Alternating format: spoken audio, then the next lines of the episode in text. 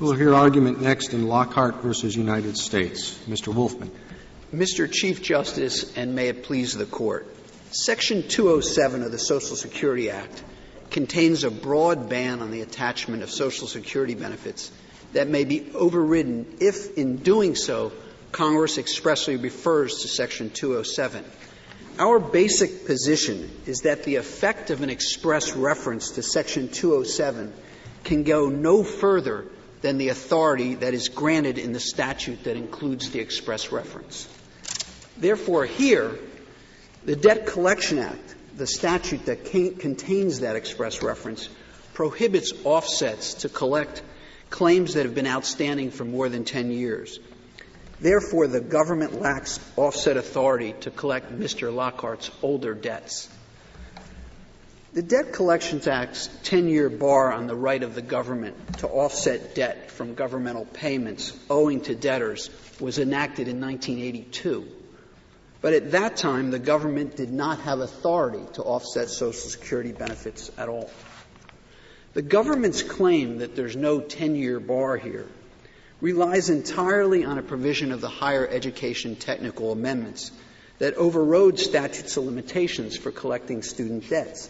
But that was passed in 1991, five years before, before the government had authority to offset Social Security benefits at all. That authority, as I've referred to, came only in 1996 in the Debt Collection Improvement Act, which did expressly refer to the Social Security Act's anti-attachment provision. Uh, but did, did, are, are, just as an initial matter, are you sure that uh, uh, that one Congress can bind a future Congress that way? That Congress can pass a law that says, uh, you know, uh, in the future, no statute shall have X effect unless it says, and, and, then it writes in a phrase that has to be said. Well, uh, and then you have a future Congress that makes its intent entirely clear in a statute that does not use the magic words. I thought our cases held that uh, in such a situation, the, will of the future Congress prevails. That, that, as long as it's clearly expressed. I will say that that is something that we've considered. It's not briefed here, but I think the issue is not presented here, and here's why. Because what occurred in 1996 comported with the express reference requirement. The problem here is that, so it, it said that they can offset Social Security benefits, but it is contained in a statute that includes the 10 year bar. So even if the anti-attachment provision did not exclude the express reference provision. It's still, whatever allowed the attachment has to be, in our view, coincident with the statute in which uh, the express reference. It didn't contain the bar at the time that they said you can collect it. In, in the later statute, which said you now can collect out of Social Security. When they passed that, did it contain a 10 year bar? Yes, it did. I thought the Higher Education Act said, as of what year did the Higher Education Act say? Uh, no statute of limitations applies to us. That was 1991. Fine. In 1991, it said no statute of limitations applies to us. Then in what year uh, uh, did the statute uh, uh, was passed, which said, and you can collect uh, money out of Social Security payments for higher education. That that occurred in 1996, but right, why isn't that the end of it? So the reason there was, no, there was no statute of limitations applying to the Social Security Act, and then in 1996 they say, and now go get them. What because, can we do about that? Because, uh, with with respect, that's not what, what Congress said in 1996. What did they, they didn't say go get them. What they did is, as an amendment to the Debt Collection Act and the Debt Collection Improvement Act, mm-hmm. they they inserted permission to go to offset Social Security benefits in a statute that has a 10-year bar. So it, it has a 10-year bar. But the earlier 1991 Act says that doesn't apply to us. Yes, but, but again, getting back, and I think this takes us back to Justice Scalia's question that the, the, there is a broad anti-attachment provision. There is an express reference requirement. Our view is that, the, that those requirements can go no, the, the abrogation of the, uh, of the bar to offset Social Security benefits or to attach Social Security benefits in any way can go no further than the statute in which that abrogation occurs. And this statute has a 10 year bar. So if I can explain further, the, the Debt Collection Improvement Act and the Debt uh, Collection Act before it has a 10 year bar. It's not merely a statute of limitations. It says that the government has no authority to offset after the 10 year period, after the claim has been outstanding for more than 10 years. That's the statute that includes the abrogation uh, of, of the offset of Social Security benefits. So, in other words, you're saying that that provision of the later statute that says go get them on Social Security implicitly reads into it the 10 year bar that's in a different part of the statute. Well, so it's as if it said, go get him on Social Security under 407, which is gone now, but only for 10 years. Well, uh, is that what you're arguing? I'm trying to. Th- that is our argument. That is our argument, but I would only qualify. The only problem is it doesn't say that. No, I, I, I would disagree, Your Honor. I, I, would say that, that my only quarrel with your question is that it, it's not implicit. It is explicit. The, the statute, the, the, the Debt Collection Improvement Act, as the Debt Collection Act before it, contains a 10 year bar on the authority of the government to offset. This is not a mere statute of limitations defense that can be waived. This is a, a, a, a complete lack of authority the, in the government to offset. Are, are, you saying that this has a purpose other than barring stable, uh, stale claims? Uh, it's simply designed to limit the offset provisions uh, in order uh, to allow other federal programs to proceed. I'm, I'm, I'm looking for some way for you to describe E as being something other than a limitations. Well, uh, what it says. Because I think that would help you. Yes, and I, I think that that's exactly my point. What, what E says is that this act does not apply, and I'm quoting now, this act does not apply when, when the claim has been outstanding for more than 10 years. That strikes us call it limitations if you want, but it strikes us as a very powerful one because it restricts the government's ability to bring such a case. Well, if, if we call it limitations, you have a much harder case because of, of the uh, uh, 1991 Act. Well, I, with, with, with, respect, I don't think that the actual uh, uh, nomenclature matters that much, but I, I will distinguish it from what the law normally calls a limitations period because a limitations period is one that is raised as an affirmative defense and may be waived. This, this provision where it says this act does not apply, well, does not can, apply. Can you give me a, a reason for the government's uh, adopting E, the, the 10 year, the 10 year bar? Other than for stale claims, or oh, I, I, I, I, I don't know that there is one, but, but my point again is simply that the government has no authority to proceed. So then we look, we look at that statute and we say, what did the, what did the uh, Congress do in 1996? What the Congress did in 1996 was amend that very statute by saying within the confines of this statute, you may now offset. But, but I, I, I, understand that, but I'm just, I'm just, I'm just saying if you could give me a, an explanation, a characterization, a, a, description, a statement of purpose that's other than to borrow stale claims, I think you'd have a, a, stronger case. But it seems to me just like a stale claim statute, so I go back and look for other limitations, period, and I find it in uh, 1091A.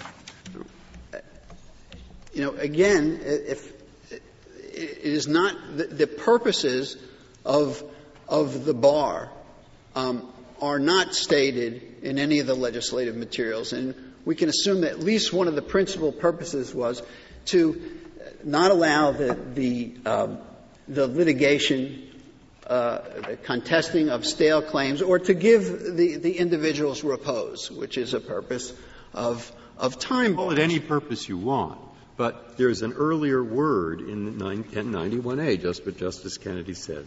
The earlier word says limitations don't apply to the higher education debt.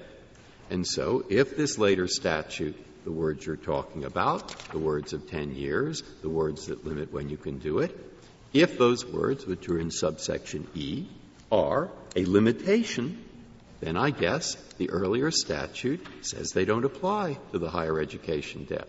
And so I don't see how you get out of that. I mean, I mean, this is a rather harsh result. I understand why you'd like to get out of it, but I don't understand how we do get out of it. Well, I, I think there, there, uh, there are uh, several answers, and if, if, I might. First of all, if you, if you must characterize what, uh, and, and we are happy to do so, was in the 1996 Act as either a time bar or a limitations period. This is clearly the former because this, because of limitations periods in the law are ones which have to be raised by affirmative defense. For instance, uh, the rules of, of, of civil procedure say limitations periods are raised by affirmative defense, and the case law is unanimous that they can be waived. That is not what this provision does.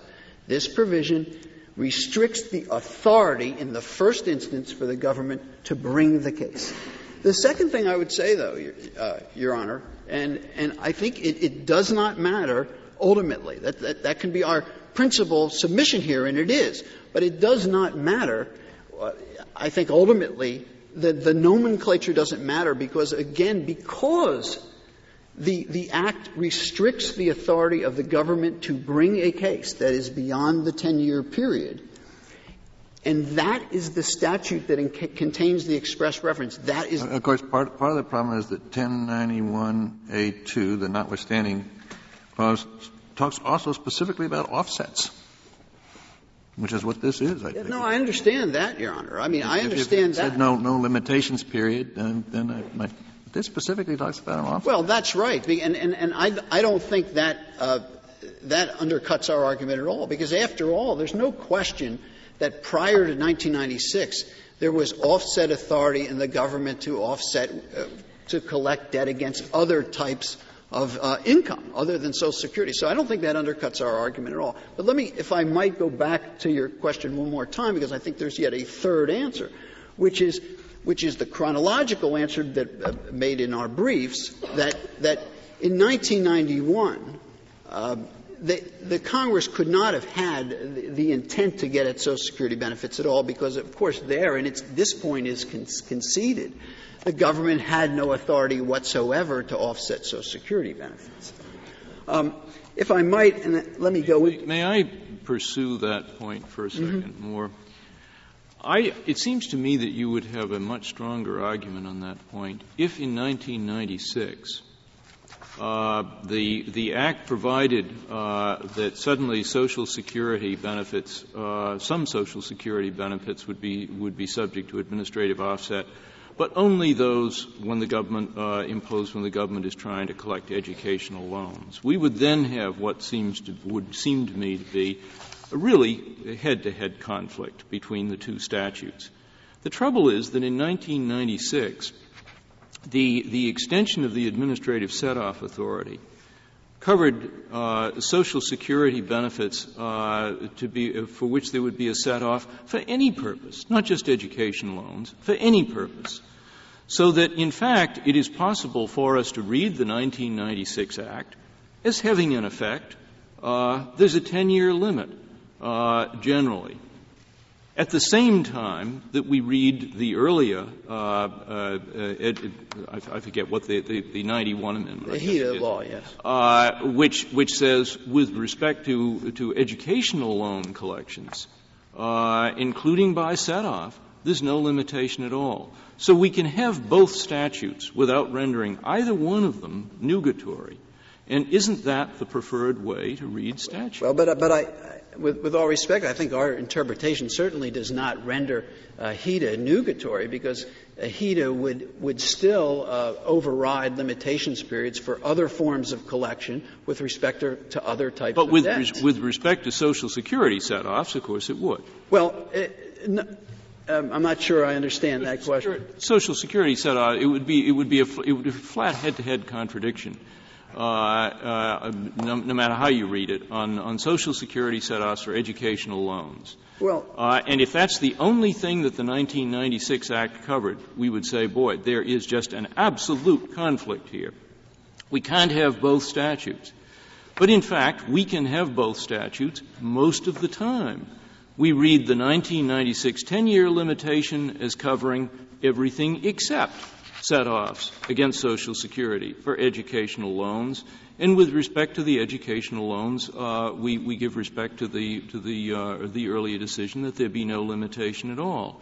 You just have a, a, a weaker argument than you would have if the 1996 Act only covered this case. Well, uh, that may be, but let me again, if I if I might uh, respond to that uh, to this to this point, because I think um, it, it is true that the proportion of times under our argument that the 10-year bar would apply would, is greater uh, under our position. But it's nevertheless true that HETA still applies to many situations under our reading, and the 10 year bar applies to somewhat more. But let me, uh, I think there's another answer to, to, to your point, which is it, it, still does not undercut our basic submission that the, the Congress could not have formed this specific intent. And it's very unlikely that the intent being to get to the government the, res, the result it seeks here. And, and, and, the reason for that is, is they could not have focused on this problem because in, it wasn't for another five years that Social Security was even on the radar screen at all. And this brings me back, I think, to, to Justice Breyer's yes, initial but, uh, question. May I ask this question? It's a very, it's a very interesting statutory construction case, I must say, by the way. But the, in 1996, when they uh, made uh, the offset available against Social Security payments.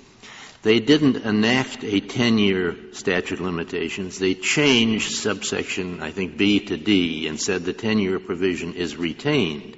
And when the 10-year provision was first put in, I mean, when the exception for student loans was made in 1991, you had a statute that had a 10-year period for everything except student loan recovery. And it seems to me that if you look at the 1996 statute as saying we're going to allow offsets against Social Security under the same scheme that was enacted in 1991 because we have just amended the 10-year provision to preserve it. They preserved the 10-year provision, but they seem to me to be preserving it in a statute that made this distinction between student loans and all other offsets.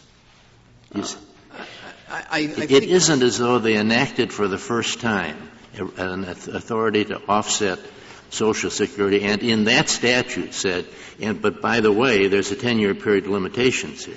Rather, well, they that, amended the 1991 Act. That, that is correct, and, and I think that, uh, but with the caveat which I'll get to, but, but I, I think that is correct, but it is, a re, it is a, a, a consequence of the situation that Congress found itself in in 1996. In other words, it already had a statute the offset statute, which had a 10 year bar. And so. But it also had the exception for student loans. It was well, side by side with the rest of the 10 year bar. I'm not sure what you mean. I'm not sure what you mean by the exception for stat, student loans. It was 1091A. Well, 1091 was in a different statutory provision in, in, a different part of the code. But yes, what I'm saying is they. But it was in the 1991 statute. Right. It was in a 1991 statute that was a, a freestanding statute that dealt with st- Social Security benefits generally. Then what you had in, in, in, in 1996 was a focus on offsets specifically and on Social Security specifically. And well, but the 91 Act mentions offsets specifically as well. That's right. It, but it, it, mentions a, a lot of uh, many means of, uh, of, of uh, uh, collection. That is correct. And but but I think it's not quite fair to say that um, they merely reenacted the uh, the 10-year bar. We think that's sufficient for us to prevail. But you know, the Congress in 1996 did a, did a pretty comprehensive overall of, overhaul of the Debt Collection Act. It appears to have gone through every section. It strengthened some of the notice provisions. Um, it, it it, it, focused specifically on Social Security and said that you can now um, uh, offset them by making the express reference. And then it turned to what had been subsection C, then became subsection E. It, it, it amended one of the paragraphs, but retained the paragraph that uh, has the 10 year bar. So I think it's, it's fair to say that Congress looked at all the sections carefully. Now, if, if you say that, let me just throw this thought out so you can mm-hmm. comment on it it seems to me that there is a reasonable basis for assuming Congress might have thought that student loans should not have a 10 year bar if you're going to collect from Social Security because most Social Security payments won't accrue until many, many years, much more than 10 years after the student loan default.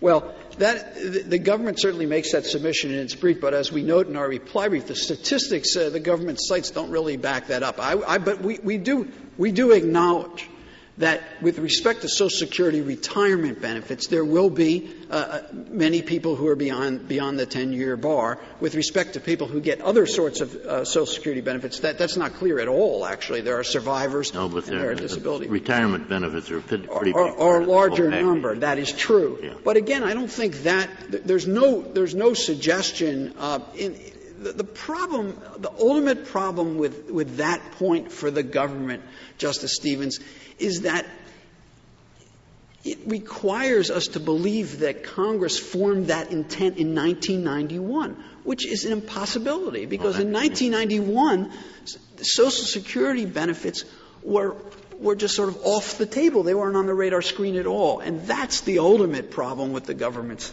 Mr. Wolfman, uh, are there provisions by regulation in the Department of Education for discharge of debts like this on a showing of total and permanent disability? There, there are, Your Honor. And your client doesn't qualify, or? Well, the, record is completely silent on that question. I don't know the answer to that. He was certainly disabled. I will only point out that the standards for total and permanent disability under the Department of Education regs are much more stringent than those for Social Security because that only requires a 12 month period of disability. But I don't know the answer as to him. Um, I do want to get to, one other point uh, before I, I, I, sit down, and, and, which is to address one of the government's arguments that to to get around the, the problem that the DCIA reenacted the 10 year bar, the government relies on the notwithstanding clause of the 1991 Education Act, arguing that it wipes away any time bar regardless of when the time bar was enacted and no matter what type of collections at issue.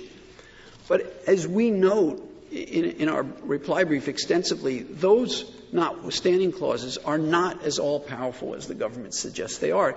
And what the case law the, the, the, lower court case law suggests is that you need to look, as we have done in our submission, at the, the legislative history and the legislative motive surrounding both acts, the previous act and, and the, the subsequent act.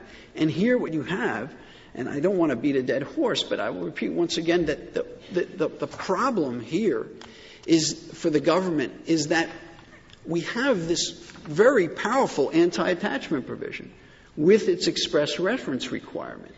And the only place in these statutory materials where the express reference occurs is in the, the very act that includes the 10 year bar. And to accept the government's argument, you would have to uh, accept the notion that the, an express reference in an act can go beyond the authority that's granted by that very act. No, it, I mean, it probably comes up a lot. You have, you have an earlier act that, that imposes, suppose you have some Endangered Species Act. And at, at, an earlier time, and it says all provisions of a certain kind will have this effect in respect to endangered species. And then you have some later, act, later acts, and in those later acts, uh, uh, there are certain things about how to treat certain animals and so forth, and, and the question would be, well, does that earlier thing uh, had telling you how to treat an endangered species apply now to the animals in this later act insofar as they're endangered? And the answer would be, of course it does, yes. unless there's some special reason right. for thinking that it doesn't. And so what's the special reason well, here? You have an earlier act that says when you see those words 10-year limitations, forget them, where student loans are in effect. Now we have a later act, and it has the word 10-year limitations, and you're giving some reasons why right. it is special and so right. forth. And, and I, but, I, but I think that that's, that's the nub of the case, the mm-hmm. special reasons. But, but, but I just, let me, let me, let me answer your question. I mean, they don't have that big burden to show. They have to just show I, that, that's where I, I think on these legislative materials they have quite a burden, and let, let me explain why. You're, you're the, the uh, Justice Breyer, the, the, the hypothetical you posit uh, is one with, with which I, I, can agree. We are not saying, and I don't want to be, be mistaken, that, that, we are not saying that, that previous legislation can't have effect on f- future events or even future legislation. We're not saying that at all. But, but the, the nub of our argument is this express reference requirement, and I think it's t- it, it, it seems very, very odd to us that when you have a statute that has an, where the express reference appears, and that has a 10-year bar on the authority but to Mr. collect. Wolfman, couldn't you say the question could be phrased in this way? Do we view the uh, uh, notwithstanding language in 1091A as uh, enacted in 1091 and governing the future, or do we view the 1996 amendment as, in effect, an amendment to that statute which, which reenacted the provisions that were already there? And if it's a reenactment in 1996, then it's just an exception from the 10-year bar. Right. right. I, I, think that that is a fair characterization of one of our arguments here. Yeah. One of our arguments here is given the various indicia of intent, both in 91 and 96, that the 96 Act, with respect to a small sliver of collections, is effectively an amendment of the 91 Act. However, that is not our only or even our principal submission. Our principal submission has to do with the powerful anti-attachment right. provision. Okay, and and again, the government's position, and I, will rest after this, but I've repeated this already. But but the the the government's position is in effect that you can use the anti-attachment provision in the express reference requirement in a statute to allow authority beyond that very statute. And we submit that that is, that is not uh, permissible under Section 407. Unless the Court has further questions, I'll reserve the rest of my time. Thank you, Mr. Wolfman. Ms. Blatt? Thank you, Mr. Chief Justice, and may it please the Court. In sweeping and unqualified language, the Higher Education Act provides that notwithstanding any other provision of law, no limitations as to time shall apply to the collection of student loan debt by offset. Therefore, notwithstanding the general 10 year limit that applies to the offset of all federal payments, including Social Security payments, no time limit applies. But it didn't include Social Security payments when it was enacted. That's right. In 1982, Congress authorized. Or 1991, either one. Right. In 1982, federal payments were subject to offset, such as federal grants or contracts or pension. And in 1991, Congress passed a law that said there's no, going to be no time limit for the government to collect student loan debt by offset. Therefore, there has always been a student loan exception to the government's ability to offset for only up to 10 years. So we can't offset federal pension payments or contract payments beyond 10 years unless it's for student loan. Well, but then, but then, and you know, you know what's what's coming. You you the, the provision you re, uh, rely on is 3116, and it's stuck in the middle of, of a provision which requires written notice um, opportunity to inspect records and so forth. All those apply, but you have to say that uh, E doesn't apply. Well, E is a limitations period, and it is a provision of law, and the Higher Education Act says, notwithstanding any other provision of law, there's no time limit for offsetting, uh, for collection by offset when it's to collect student loan debt. What happened in 1996 is Congress authorized Social Security benefits as another source of federal payment. But it's critical to understand that Congress left completely undisturbed and intact that pre-existing 10-year limit and the pre-existing student loan exception. But Mr. Wolfman tells us, Ms. Blatt, that um, this clause is not quite as sweeping as you suggest, the clause in the 1991 Act and points specifically to uh, provisions that say no other provision of law enacted before, on, or after. The picture we're given of the 1991 Act is that up until 1991, whatever exists up until 1991, there's no time limitation, but that this 1991 statute does not speak to subsequently enacted statutes. Yes, well, it is unqualified on its face, Justice Ginsburg. It doesn't say notwithstanding any other provision of existing law. It says any law. And it would be a rather bizarre and novel statute if Congress had to keep amending every time Congress redesignated a limitation provision, which is all that's happened here.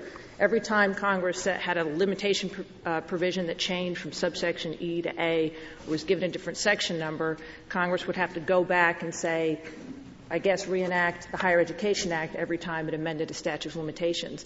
But even if you think that it only applied to pre-existing limitations period, this 10-year limit predated the Higher Education Act. It was passed in 1982 and it has appeared in identical language since 1983. And nothing happened in 1996 to statutes of limitations. All that happened was that Congress, in essence, put Social Security benefits on par equal footing with all other federal payments. And let me just say, imposing a 10 year limit would largely nullify Social Security offsets to collect student loan debt. The point that Justice Stevens made. Before. Yes, 90% of all student loan debtors who default do so before age 55, and therefore a 10 year time limit will have expired before the debtor reaches full retirement age at age 65. And it's relevant not so much what Congress was thinking in 91, but it's relevant for what Congress was thinking in 1996. In 1996, Congress made Social Security benefits subject to offset. And it's completely rational to think that Congress, of course, understood there'd be a general 10 year limit that's always been applied to offsets of all federal payments, including uh, the federal contract payments or pension payments, and now Social Security payments, but yes, there's another provision of the U.S. Code that contains an express and we think extraordinary exception. It says time limits are intolerable when it comes to the collection of student loan debt. Now, at the same time, Social Security recipients are protected from any undue burden. The, uh, if you are disabled under the department's regulations, you can obtain a complete discharge, a total walk away from the debt forever if you have a disability that prevents you from earning income. You also, the amount of the uh, Social Security offset is limited to the lesser of 15% of the benefit payment or the amount by which the benefit payment exceeds $750. And any debtor can enter into a repayment agreement that will take their, their total. Those are, those are regulatory provisions, right? The caps, uh, Mr. Chief Justice, are in the statute and further uh, uh, limited by the regulations. But actually, the repayment agreements are mandated provisions under the Higher Education Act. It mandates the uh, Secretary of Education to allow debtors to uh, enter in repayment agreements that are contingent on their income and that will allow them to repay their debt under reasonable and affordable terms. That's also in the statute. So, so is, is the statute? Uh, I saw something here that a person who's going to get this offset and he has Social Security, you exempt $9,000 of the Social Security, and then you limit it to 15% of the remainder or whatever is reasonable, whichever is less. It's, it's, the, lesser of, it's the lesser of the 15% or the amount by which the benefit payment exceeds 750. So in this case, when the original Social Security check was, I think, like $874, dollars mm-hmm.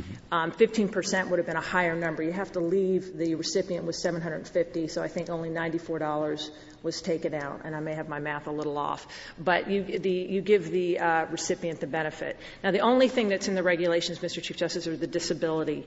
Um, that that is just a uh, it's a walk away on the loan. Even if you win uh, the lottery the next day, if you can show that you can't work because of a disability, uh, the Secretary of Education will discharge your loan. Now, the, the, the principal argument on the other side is Section 207 of the Social Security Act. Now, that statute requires an explicit reference before Social Security benefits can be subject to a legal process. But it doesn't require an explicit reference when the only question is the statute of limitations that are applicable to a legal process that is already otherwise expressly authorized. The Debt Collection Act is the actual statute that authorizes the offset of Social Security benefits. The Higher Education Act just lifts limitations periods when there's another statute that establishes a collection mechanism. And the Debt Collection Act contains the express reference. It provides in 3716 that we're making our clear statement. We want Social Security benefits to be subject to offset.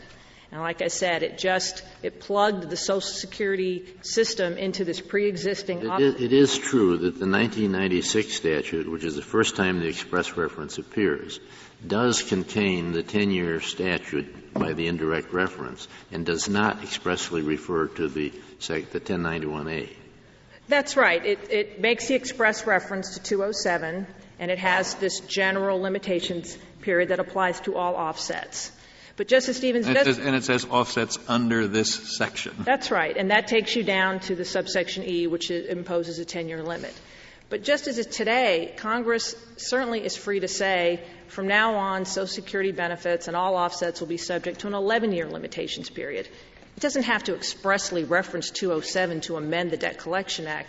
The Debt Collection Act is what's being, in effect, amended or an exception, and the Debt Collection Act doesn't contain its own express reference requirement before it can be amended. Congress didn't say we're forever binding ourselves or we want some different canon of interpretation here. And so you have a very extraordinary provision in the Higher Education Act that says, notwithstanding any other provision of law, there's not going to be a time limit to, to offset in order to collect student loans. Yeah, I think he's one argument that they're emphasizing anyway is that that you look at the Debt Collection Act and suppose it had said the following: Section 207 is amended or changed as follows. We refer specially now we can collect through offset, but only for 10 years. I mean, only to claims that are more than 10 years old. So we are changing what 207 says for debts over 10 years, under 10 years old, uh, and we can offset those. Now, suppose it had said that. It would still, the express reference would be completely overtaken because it says the notwithstanding section 207. It would authorize offset. And you'd say it's the same. For up to 10 if years. that's the same, let's imagine this statute. The statute says we bestow upon the Social Security Agency a very limited power. And it says this is a limited power. The Social Security Agency may, despite 207, uh, levy offsets on under 10 year old debts. That's what they say, right in the Act. Right. It would. And, and, indeed, the whole point of it, it's entitled limited offset ability, uh, parenthesis, limited offset ability extending only to debts of less than 10 years, end parenthesis. That's the title of the Act, and then it says just what I say repeating Yeah, well, our position is that the Social Security Act only requires an express reference to create authorization to offset. But you're not going to treat that one the same. You see, what they're saying here is they want to say that what I've just said is what Congress wrote in this Act. And, and right. making it harder and harder for you to, to, to accept that uh, same. Yeah, well, our, our fundamental position, I'll be clear on this, is that the Higher Education Act applies unless it's been repealed.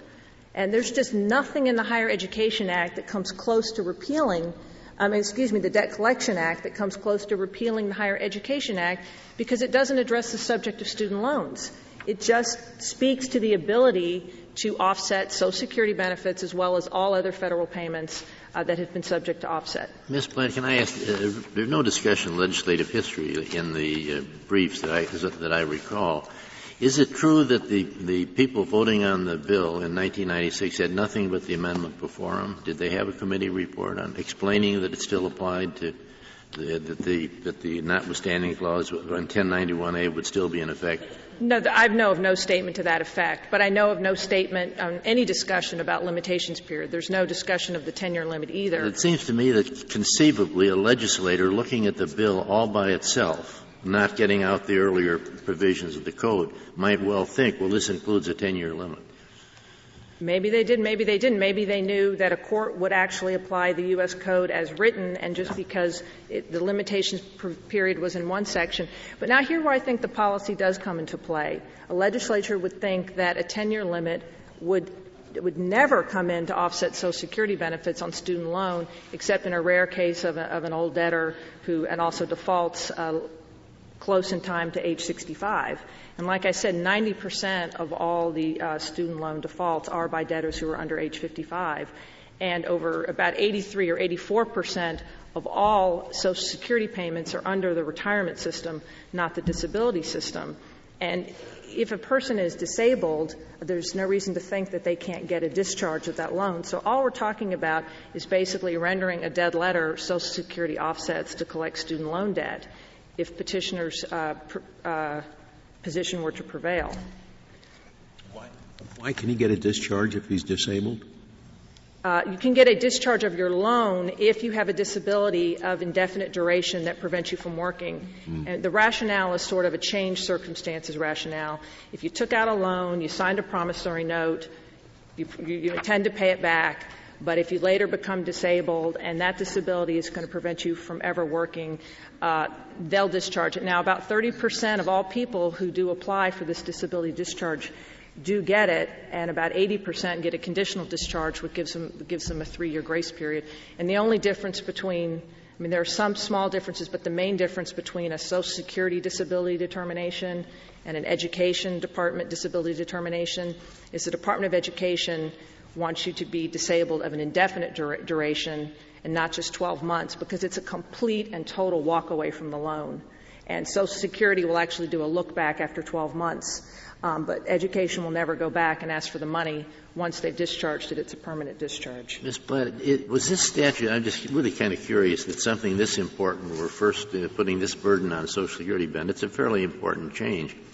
Was this part of one of these omnibus bills that covered 99 different subjects at once? Yes, I, I remember trying to find it on Westlaw. It's like 3,000 pages. It's huge, and it covers many, many different subjects. And they did not have a separate committee proceeding on each separate part of that, that monster that, bill, is there? That I don't recall, but I can say the overall thrust, and it's in their statement of purpose, was to improve the government's debt collection efforts. And what it did was, for the first time, this was a very significant development, establish a centralized offset before 1996, um, there was no ability to cross-check a debt from one agency to a payment to another agency, such that one department had no idea what another department was doing.